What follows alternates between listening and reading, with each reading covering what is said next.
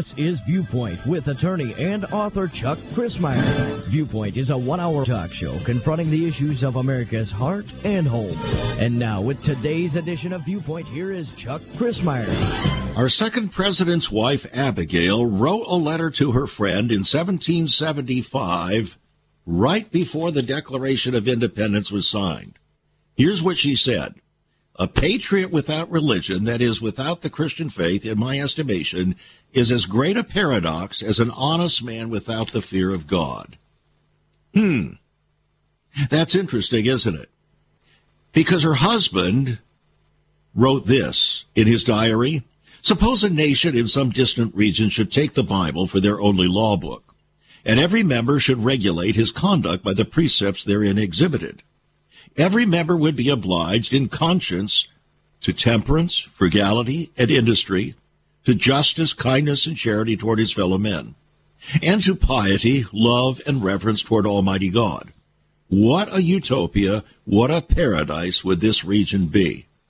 Well, he was in the United States of America, and he was the U.S. Minister to France long before he became President of the United States. So what is it about us? What is it about you? What is it about me can make a difference in a country that is on a rapid descending plane to debauchery and uh, every other vice that you can think of, and where the nation is divided profoundly, we say politically, but actually the political divide is the result of a massive spiritual divide as we have abandoned the fear of the Lord from the church house to the White House, uh, and uh, also from the schoolhouse to the courthouse, it just seems like the authority of God and His Word has been given an eternal vacation. Today on Viewpoint, we're going to talk about what it takes to stand for God in America. Not just to stand for America, but to stand for God in America. On the other hand, people might say, well, the devil believes in God, so just believing in God isn't the only thing that matters. And that's true.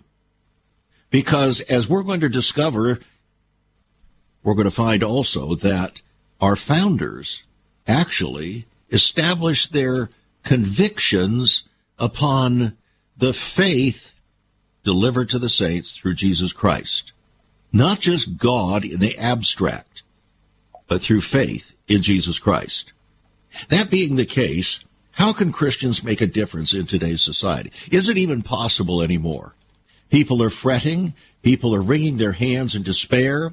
They're frustrated. They're angry.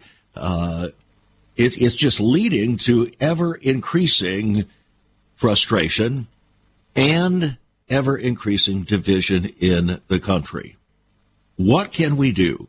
What should we do? Is there anything that we can do to make a difference? Well, indeed. If, as the Apostle Paul said, that we are ambassadors for Christ, then as an ambassador, we are representing Christ and his kingdom in another kingdom called the United States of America, which in, indeed is a political kingdom. So what does it mean? What does it mean to be an ambassador? And if we're not ambassadors for Christ, what are we ambassadors for? Are we truly embracing the word, the will, and the ways of the Lord of the church? Or are we embracing a mixture, some sort of an admixture of Americanism, the Christian faith, uh, various other cultural adaptations and ideas of morality. Are we all mixed up? And if so, how can we stand for God in America?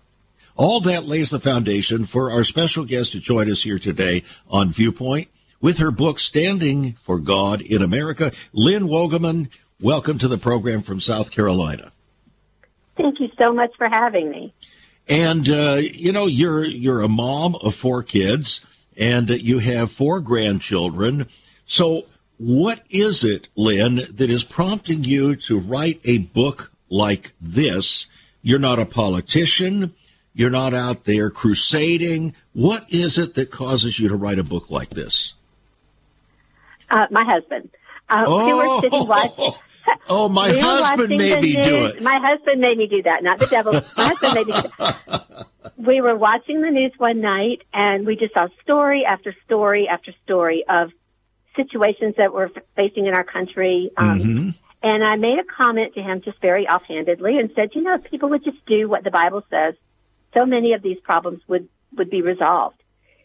And then I started thinking about that comment that I made and realized that the problem with that is that you're, you're basing that assumption on that people know what God's word says. And I realized that, that a lot of people don't know. Even Christians who profess to be Christians don't really know what God's word says about That's the true. major topics that we, we deal with every day. And I, I said that to him and he looked at me very simply and said, tell them. And with my background in education, and I love to be a teacher, I love studying God's word, and I took that as a challenge to say, how do I tell people what God's word says?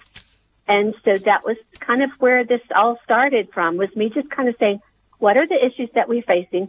What do people need to know what about what God's word says? What does the Bible say that is true, that is as relevant today as it was the day it was written, um, and will be relevant till the day Christ comes again? And and how do I put that and make that um, applicable to people where they can understand it, they can grasp it, and then they know what to do with it once they've heard it. And so that's kind of where this all started from. And, and from my kitchen table, you know, started putting this together and God has just led and directed every step of this process. And like I said, I'm a school psychologist. I work with children. I do testing for special needs children. And, uh-huh. but this is a, this is just an avenue that God has given me to, to make my own difference in today's society. And, um, I'm trying to be faithful to that that he's given me. Well, I think you've done a great job here. You've kept it simple. Uh, I believe in the, the KISS principle, keep it simple, saints.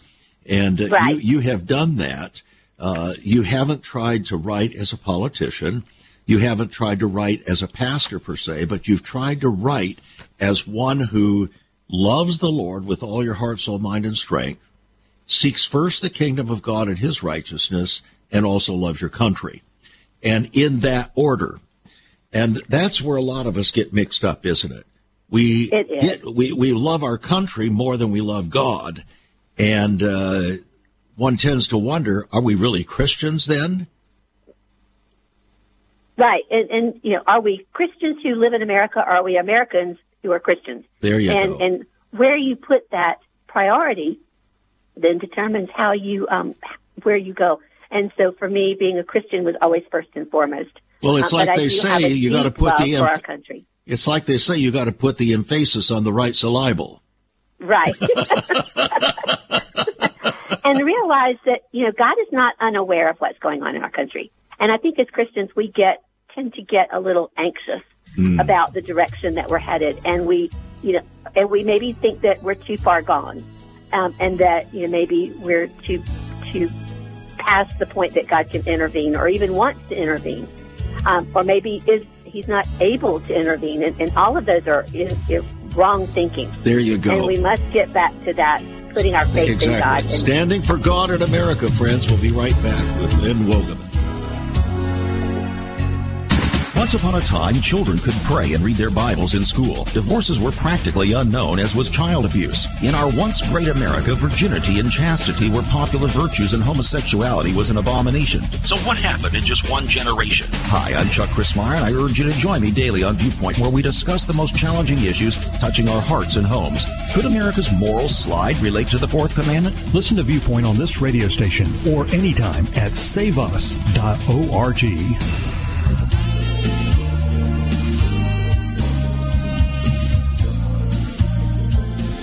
Welcome back to Viewpoint. I'm Chuck Crismier. And friends, here are some further words from John Adams, our second president. On June 21st, 1776, just before the signing of our Declaration of Independence, here's what he said. My dear sir, may plan and speculate for liberty, but it is religion and morality alone which can establish the principles upon which freedom can surely stand. The only foundation of free constitution is pure virtue. And if this cannot be inspired into our people in a greater measure than they have it now, they may change their rulers and the forms of government, but they will not obtain a lasting liberty.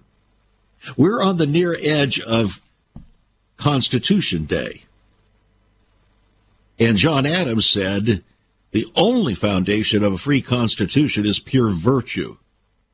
Did you know, my friends, that the majority of our founders emphasized that virtue was at the very foundation of liberty? What's ever happened to America? In the year 2002, actually, it was uh, earlier than that, Forbes magazine celebrated its 75th anniversary with a magazine a half an inch thick devoted to this question. Whatever happened to virtue in America? Yeah, that was in 1992, by the way. 1992. Whatever happened to virtue in America? That, my friends, was 31 years ago. And that was then. What would they say now? And how, in the midst of this kind of environment, can we stand for God in America?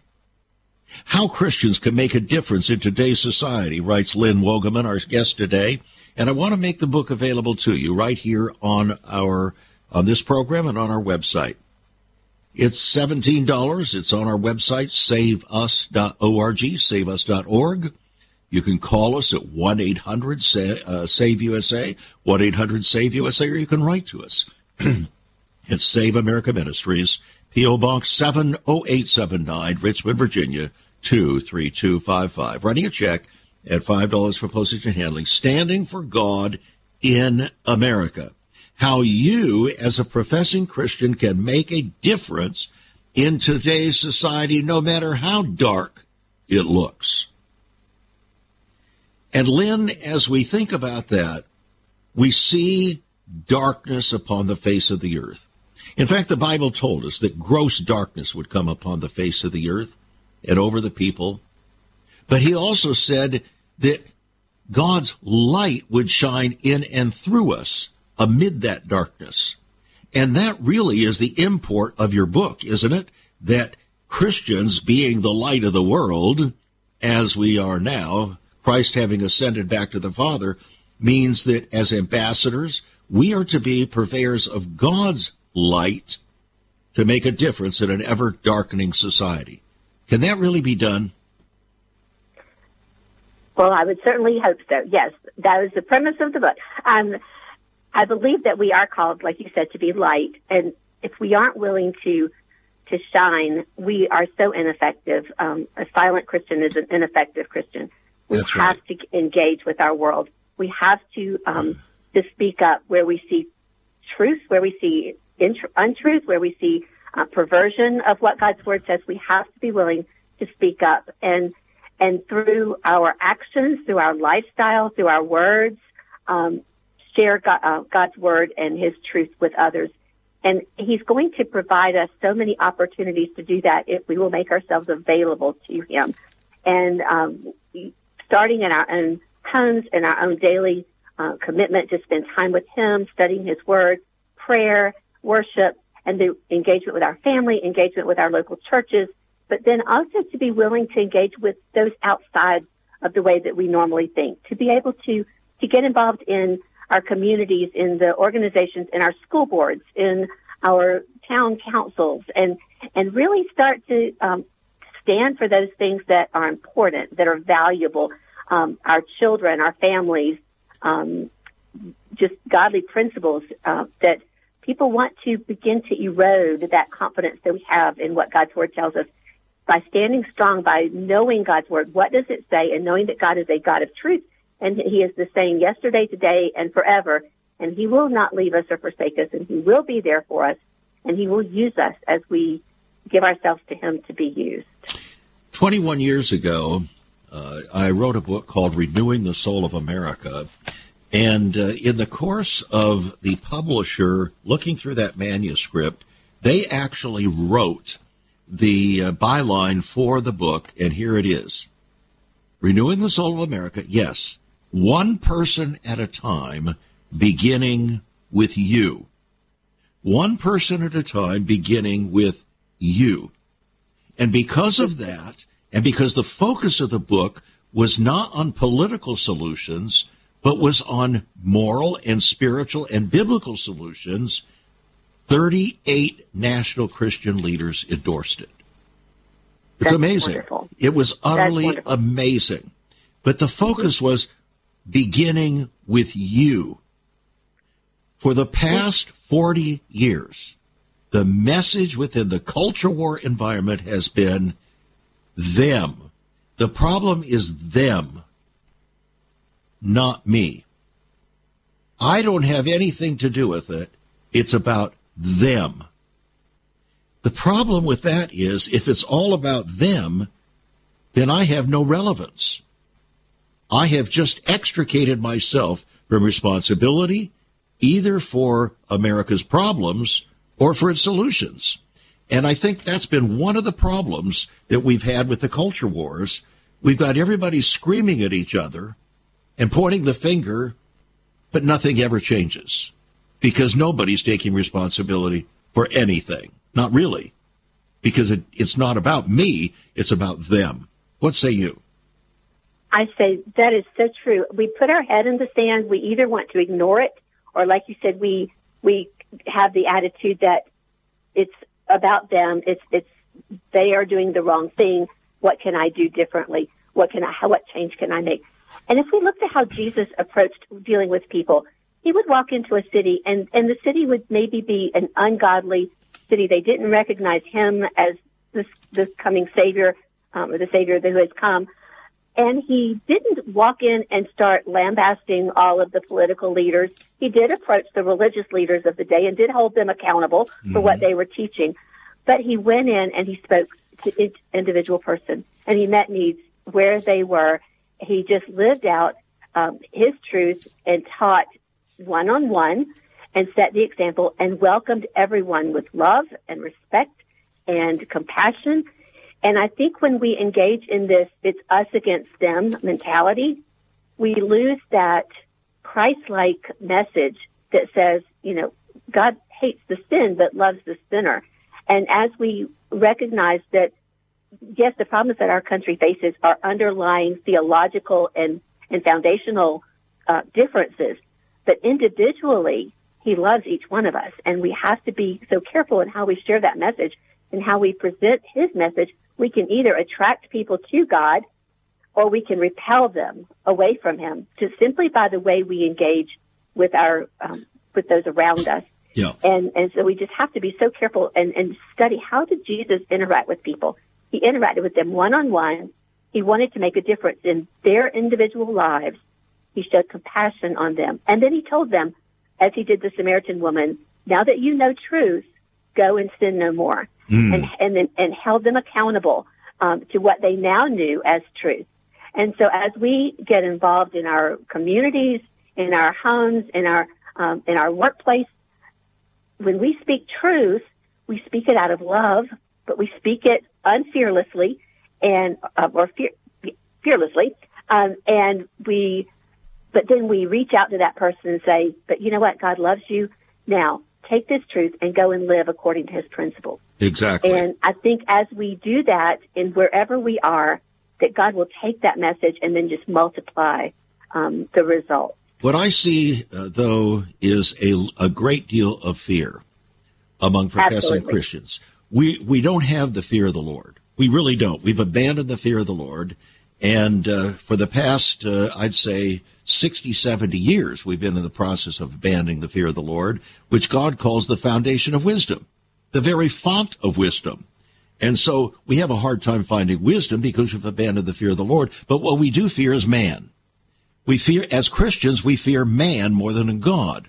Our pastors are fearing man more than God. And so it quiets their minds, it quiets their words so that they are absolutely petrified of speaking truth. Now they would say they're speaking truth in love, but in reality, they're so mealy mouth about the way they do it they're trying to leave it up to the listener to try to figure out what they're saying, and nobody's able to figure out, and they bring more confusion to the issue. Truth, speaking the truth in love, means speaking the truth plainly so that it cannot be missed, doesn't it? Yes, it does. And and again, and then telling how we can live that out and holding people accountable. And and you cannot please God and man. You if you're trying to please both, you're not going to please either. Exactly. Because you, you can't live in that middle of the road ground. You have to take a stand, and that's why we chose the name of the book, Taking a Stand, because you have to choose one way or the other. You can't live in the middle of the road, and um, or you're going to get run over. Um, and so I choose to stand on the side of the road where God is, because that's where it's the safest, and that's where the most power comes from. Um, if you live to please man, you're you're just never going to accomplish that, and God is not going to be pleased, and He's not going to honor what you're doing. Um, I think we need to um, encourage our pastors, encourage those in leadership to speak truth, um, and and let them know that we have their back. But they're afraid to speak truth because they've welcomed into their congregations those that they have never been welcomed into their congregations, thinking that by dumbing down the truth they are going to win more to Christ, and it's just done the opposite.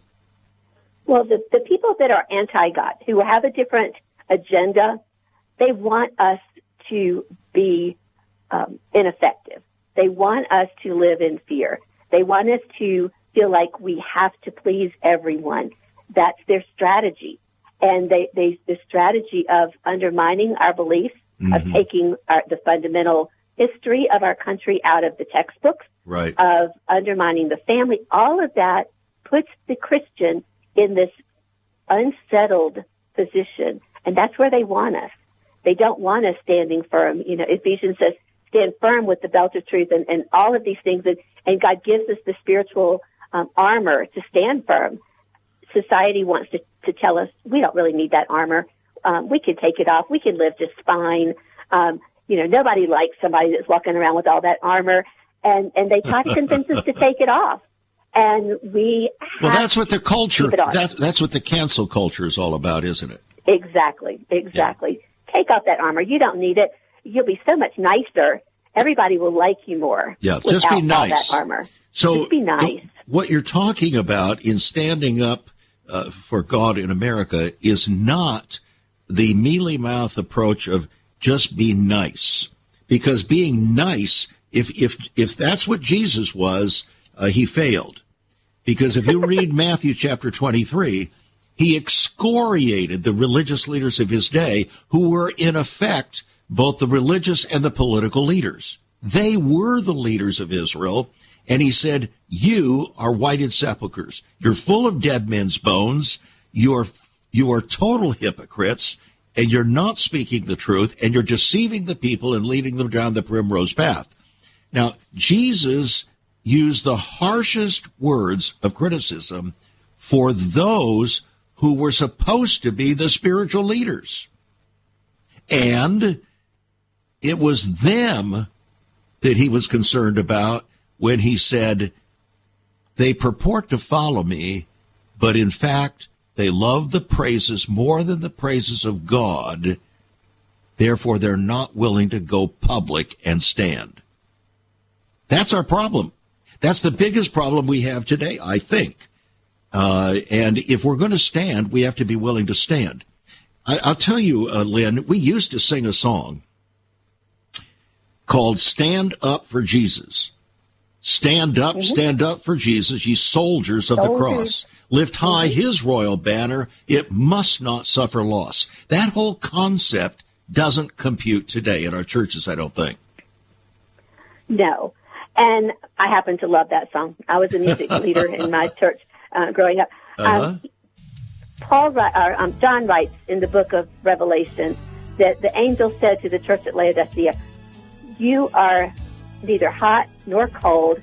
Because you are lukewarm, I will spew you out of my mouth." Because God abhors people who are mediocre. Lukewarm. are lukewarm. All right, and we're going to go back to this after the break, friends. Standing for God in America. We'll be right back. Stay tuned. There is so much more about Chuck Crismier and Save America Ministries on our website, saveus.org. For example, under the marriage section, God has marriage on his mind. Chuck has some great resources to strengthen your marriage. First off, a fact sheet on the state of the marital union, a fact sheet on the state of ministry, marriage, and morals. SaveUS.org. Marriage, divorce, and remarriage. What does the Bible really teach about this? Find all of this at SaveUS.org. Also, a letter to pastors, the Hosea Project, SaveUS.org, and many more resources to strengthen your marriage. It's all on Chuck's website, saveus.org. Again, you can listen to Chuck's Viewpoint broadcast live and archived. Save America Ministries website at saveus.org.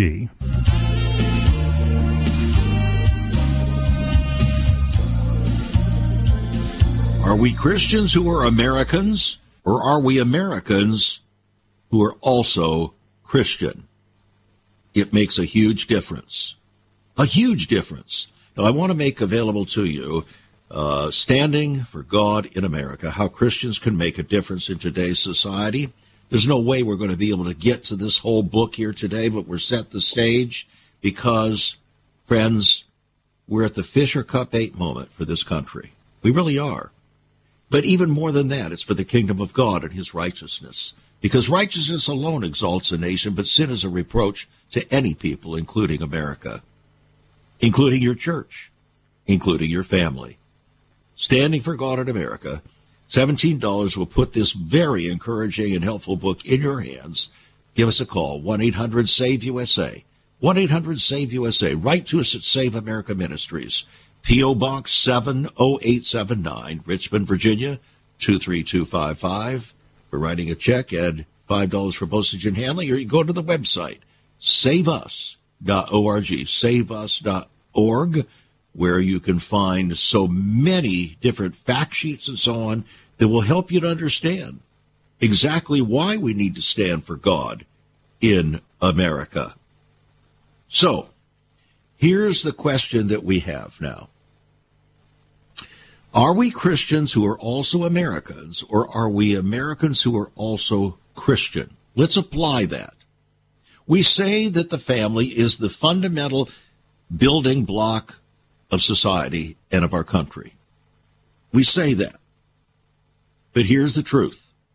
The truth is that for the past 20 to 25 years, the divorce rate in the church has nearly equaled that as the nation as a whole.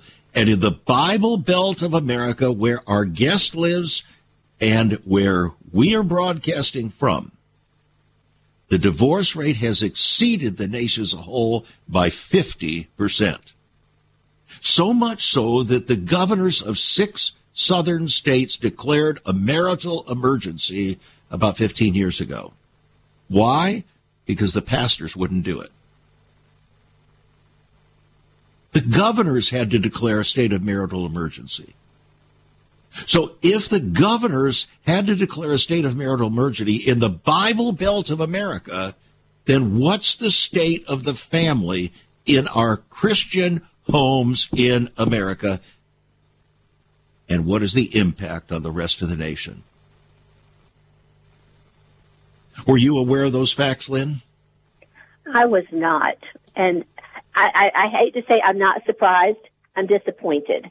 I'm saddened by those statistics, so but I'm God. not surprised. Yes.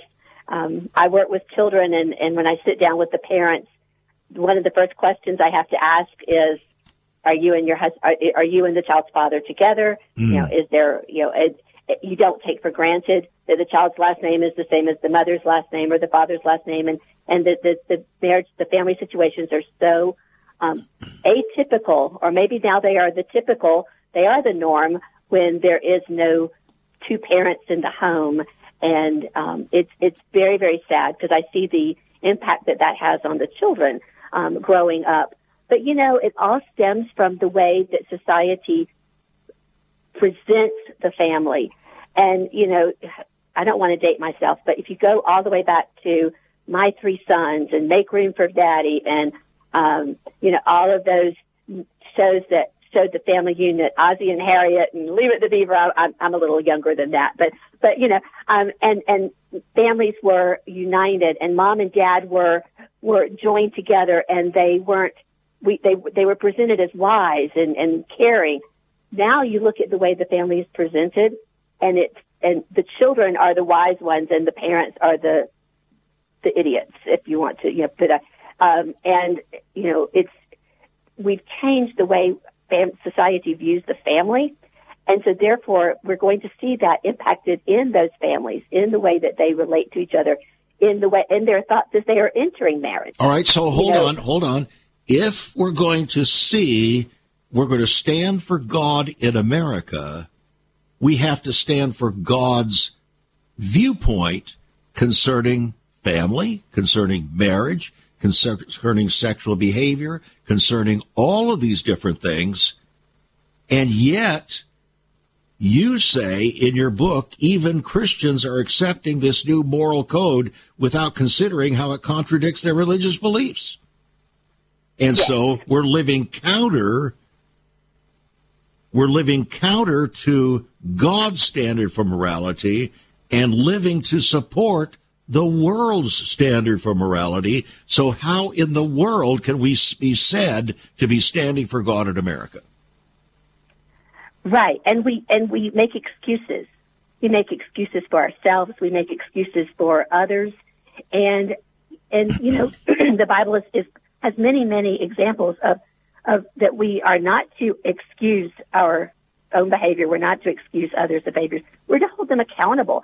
And, and yet, again, like I said before, in love and in care and concern, because, you know, it could be that you married and, and the person that you married isn't a Christian, or maybe you became a Christian after you were mm-hmm. married and now you find yourself in this situation or, you know, things have happened in the past and you have no control over that. But you can start living today and say, Lord, take the mistakes that I've made, take any way that I am not living up to your standards and help me to move forward from this moment on. I like Can't that. live in the past. In other words, today is the first day of the rest of your life. Exactly. Yeah. You cannot live in you know regret of what you did or didn't do in the past. God can take everything that you are dealing with now and turn it to His glory and for your good if you will give it over to Him and say, Lord, I will start right now. Um, Isn't that what the Apostle Paul did? He said, forgetting Exactly. those things that are behind. He was a murderer. Yes, He actually was complicit in the murder of the first martyr of the church, Yes, Stephen. Stephen. But he said, forgetting those things that are behind and Yes, pressing think toward that- those things that are before, I press toward the mark. What mark? God's kingdom mark for the prize of the high calling of God in Christ Jesus. We need to adopt a completely different mind and heart set today, pressing toward the kingdom mark. Why is it we're so concerned about the kingdoms of this world and not about the kingdom of Christ? I believe it's because God doesn't stand right before us in person. if, if He were standing right before us in person, we would be so ashamed.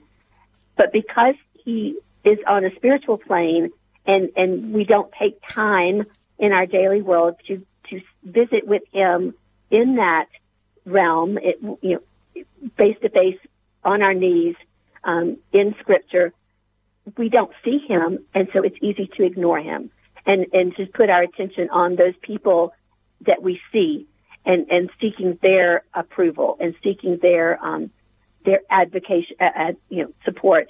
And so um you if if we could if you could almost imagine Jesus sitting beside you as you live out your life which he is he's sitting beside you know but if you could imagine and visualize that I believe that what we talk about how we behave what we spend our time doing would be drastically different.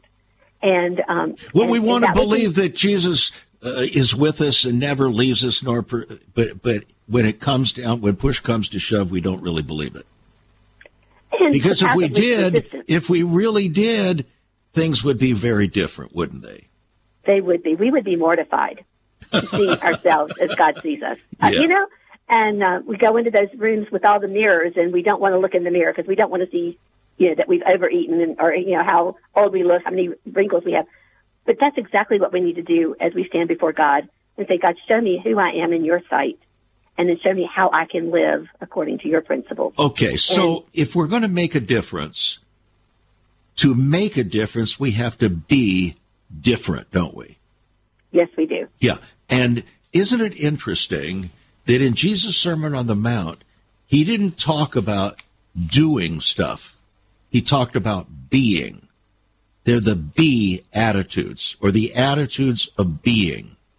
And uh, I think if we were to spend more time and attention to our being rather than our doing first, then our doing would be motivated out of our being.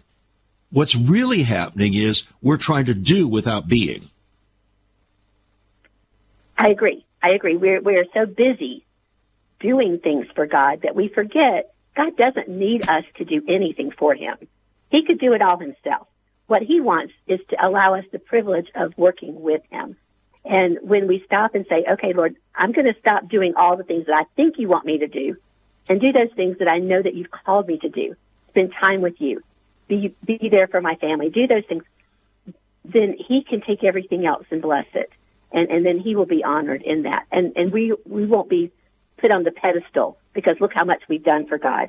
God will be put on the pedestal of look who we are serving. All right. Just uh, this week, the governor of Virginia uh, pardoned a gentleman, a man, who stood up for his daughter and family uh, in a northern school district in Virginia. She had been raped by a person who uh, the school district tried to protect, and uh, ultimately the school district had to fire this administrator because he basically lied. And so this this man had been convicted of a crime because he spoke before the school district and its board complaining about what they did or didn't do with regard to his daughter. So the governor pardoned the man for what he did completely. Mm-hmm. The problem with what the man did was that he didn't do it in a very righteous way. He went before them with cursing and uh, very, very rough language. Instead of standing righteously, he did he stood, but he didn't stand righteously. That bothered me.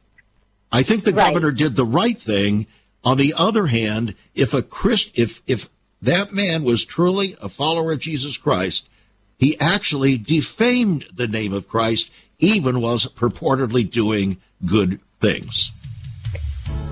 That's a problem, I think. And I that think we need problem. to consider that. And your book actually deals with the spirit of that.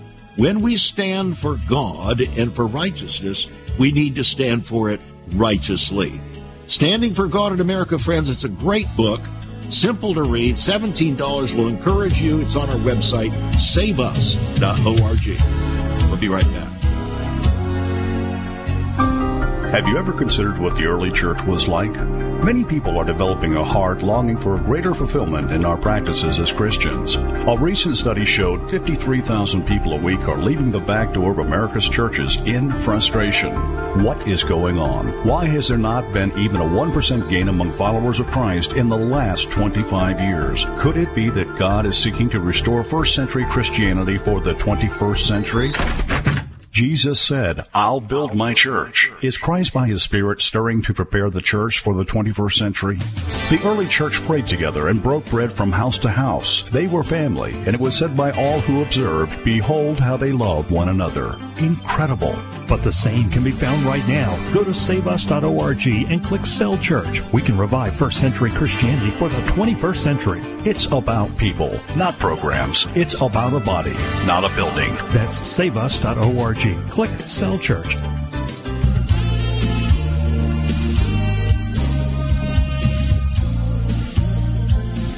How do we stand for God and for His kingdom in a world, and particularly in a nation now, that is repudiating His name and His authority? How do we do that? That's really the subject of our conversation here today with our special guest, Lynn Rogoman. Wogamon from uh, South Carolina. She said we must realize that we will face opposition, not only from the general public, who most likely are non Christian, but also from fellow believers. Whoa, Lynn, now you're starting to go for the jugular here. Why would it why would it be we would face problems, opposition from Christians? I was very surprised when I started the research for the book to read so many articles written by Christians who their message was stay in your lane. Just keep doing the Christian things uh-huh. and leave the other stuff to In other, other words, people. just be nice. just be nice. Just be nice. Christians should be just focused on kingdom work. Don't get involved in what's going on in your communities and politics. But stay in your lane. And and I, I understand where they're coming from, but I also don't think that we're called to do that. I think we're called to be salt and light in the world. And we can't do that if we're just staying in our churches. In other words, we're Um, supposed and- to bloom where we're planted in every aspect of life.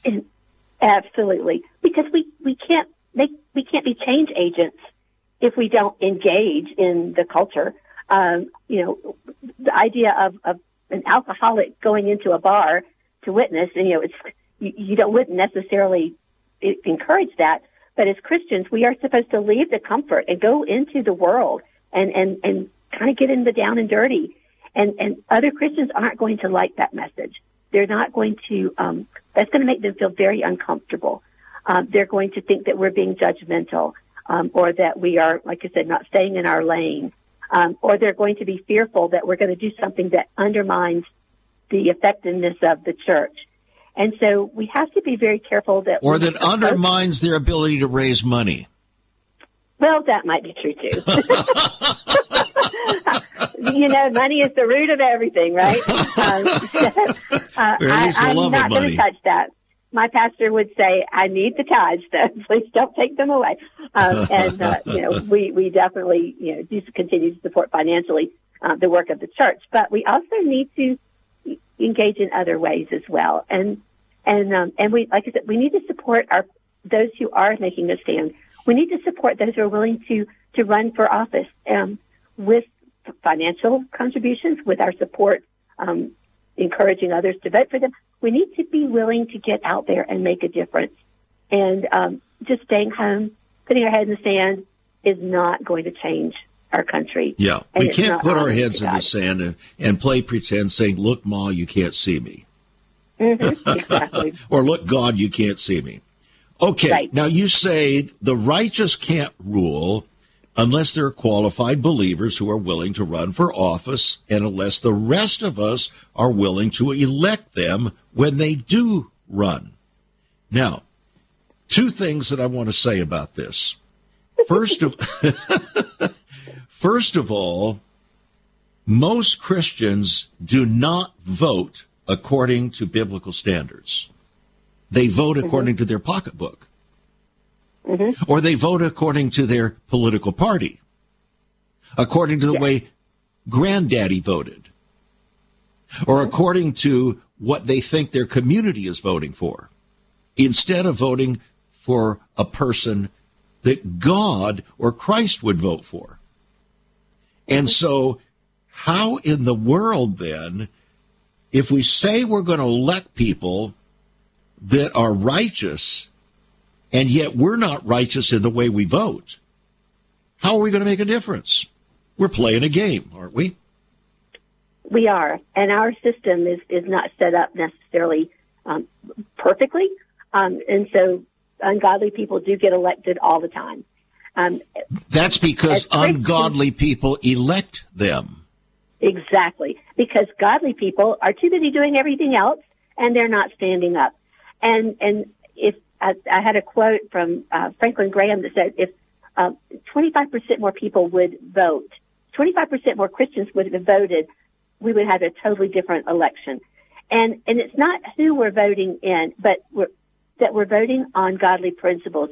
God can take any ruler and make them rule according to the way He wants our country to go. So it's not about any one particular person that is elected to any particular office. It's about the, the cumulative effect of all of these people who are elected into office, from our school boards and our town councils all the way to our president. True. And it's not, like I said, it's just not one person that can make or break a country. But if we don't vote from a godly perspective and said, you know, there might not be a person who who follows every single thing that the Bible says, but if you pray and ask God to show you which person in each candidacy, each each you know uh, office would serve Him closest, would serve Him best, would honor Him, then I think we will get more godly people elected um, and and Yeah. see great changes. If you were to go back country. to the book of Exodus, I believe it is, uh, Moses gave instructions to the children of Israel as to how to choose their leaders. Mm-hmm. And number one of the four things that he lists was men that fear God. Men Mm-hmm. that fear God. But the fear of the Lord has been abandoned in our country from the church house to the White House. We despise the word fear of the Lord, and that's why we despise the word obey, which pastors over and over again on this program have admitted is the most hated word in the church today. How can we say we represent the kingdom of God and for change, godly change in our country, when we hate the most fundamental thing that Jesus calls us to do, and that is obey him? and and be willing to do it not just in word but in action. Exactly. And and you know, a lot of people will throw out that I'm a Christian, I go to church, um, you know, but, but you have to look beneath that and say, what kind of lifestyle are they living? If they've been in office, how have they how have they um, voted and and made decisions in the past? What are they basing their um, decisions on? What are they basing their platform on? And and is it based on godly principles? Yeah. and and and you have to be willing to do your research and you just can't vote the party line or vote because that person is from your state i had two people from the south carolina running for a president um you know and um and both are great great people um so what do we do and and so you don't vote that way you don't vote based on if the person is young or old or um by race or or any of that you vote by does that person have a foundational belief in God? Or have they shown that in the way they've lived their lives? And do I think they will rule by applying God's principles? And Well, they all say they believe in God. They just don't believe in God. Him.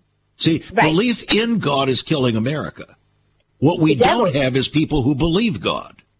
The devil believes in God. Exactly. and he just doesn't follow it. Exactly. Um, and so, yes, and we we have to pray for wisdom and discernment as we uh, as we vote. And I Well, what about the Christian reasons- that doesn't vote? What about the Christian that says, well, you know, uh, I don't see anybody here that's perfect. I don't see anybody.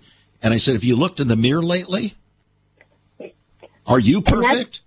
Why should anybody vote for you? So Right. I think we have a, a false understanding of uh, this matter. And so, yeah, 25 plus percent of professing Christians don't vote because they're looking for perfection and do not understand. you know we would their never call vote, a pastor i- to their a church. failure to vote is a vote. we would never call a pastor to a church if we were looking for perfectionism in our pastor. Really? Um, you think? Um, how much more? My grandfather was a Baptist preacher, and he was the closest thing to perfect I've ever met in my life. Well, wait a minute. I But thought you said he was. perfect. A, I thought you said he was a Christian.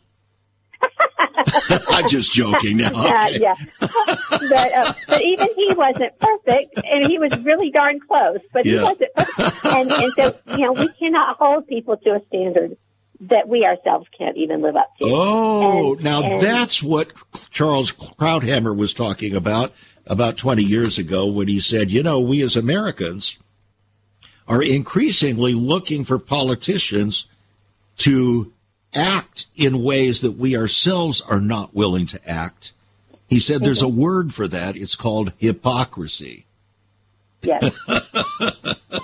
I miss Charles Krauthammer. Yeah. Yeah, he was quite a guy. Uh, Yeah. He he he he definitely was not a Christian, but he uh, he had a lot of wisdom, and He and did. a lot of people miss him. Interesting. Yeah. All right, sister, you have uh, you have four grandchildren and four Yes. children, and uh, so we all have our challenges. Uh, I have 11 grandchildren and three daughters, and uh, we all have our challenges because every one of this is different. So, what are you doing? How are you doing with regard to uh, your kids, your grandkids, and so on? Because they're living in this moral cesspool. They are. Well, first of all, I pray for them daily. I can't be there with them. One one of my uh, sons lives in Maryland uh, with my two two of my grandchildren there, oh. and and I can't be with them on a daily basis, mm-hmm. but I can pray for them. Yeah, that's what we do constantly every day.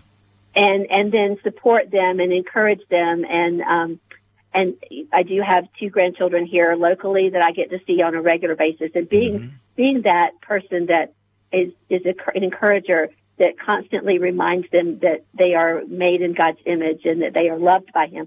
They're still young. Um, one is 16 months and one is, he just turned eight. And so, you know, we're still preparing their hearts. Oh yeah, for, you've got big um, challenges ahead. Yes, and, and and then yeah, reminding my children, you are Christian, you accepted Christ, you need to live as that as an adult. You know, just because you're a young adult doesn't mean that you forsake the teachings of your of your youth, and um, and just constantly, you know, living out that example, encouraging them, supporting them, um, and then doing everything that we can do to keep them from harm, um, to provide that training, continue ongoing training. Training never stops just because your children are adults. You're kidding. Um, in other words, you're always a parent. Always a parent. It's a 24 7 for life job. Absolutely. That's and, uh, true. and just think about God with the struggles that we have as parents or moms as dads, just think about God as a father. And he looks down at us and he sees our prevarication. He sees the perversion. He sees the distortion. He sees our rejection of his word, his will, and his ways. Can you just imagine his, as he looks over the parapets of heaven at us and just, is he wringing his hands up there? What, what's going on?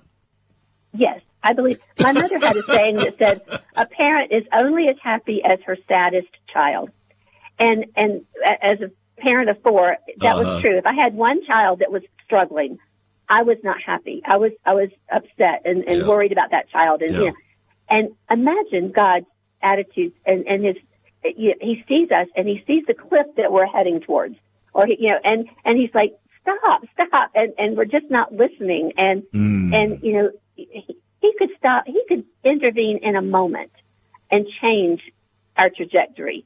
But he gives us free will.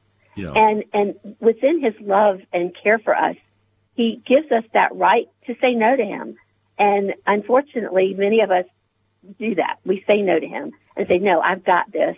I can, I'm, I'm, yeah. I'm good. I'm an adult. I can do this on my own. In other words, we've adopted uh, Frank Sinatra's mantra, I'll do it my way. Thank you very much. Hey, sister, I thank you so much for what you've done here, standing for God in America, how Christians can make a difference in today's society. So many things that you have in your book. You've got a proper righteous balance, and I appreciate it. And uh, yes, you did obey your husband. He told you to write it, and you did. And so you were obedient to your husband. You were a God fearing woman. You obeyed your husband, and uh, the blessing is ours. Friends, the book, $17 on our website, saveus.org. Write to us, Save America Ministries. Call us, 1 800 SAVE USA. If you're writing a check, add $5 for postage and handling. And here is a resounding wrap up message from John Quincy Adams, the sixth president of the United States. Here's what he said Duty is ours, but the results are God's. Remember that. Duty is ours. The results are God's. Let's not try to pray God. Let's do our duty. God bless. Be a blessing. Become a partner. Send your gifts by faith, friends, to Save America Ministries. Go to the website saveus.org. Do it today. God's trusting you to be obedient. You've been listening to Viewpoint with Chuck Crismier. Viewpoint is supported by the faithful gifts of our listeners. Let me urge you to become a partner with Chuck as a voice to the church declaring vision for the nation. Join us again next time on Viewpoint as we confront the issues of America's heart and home.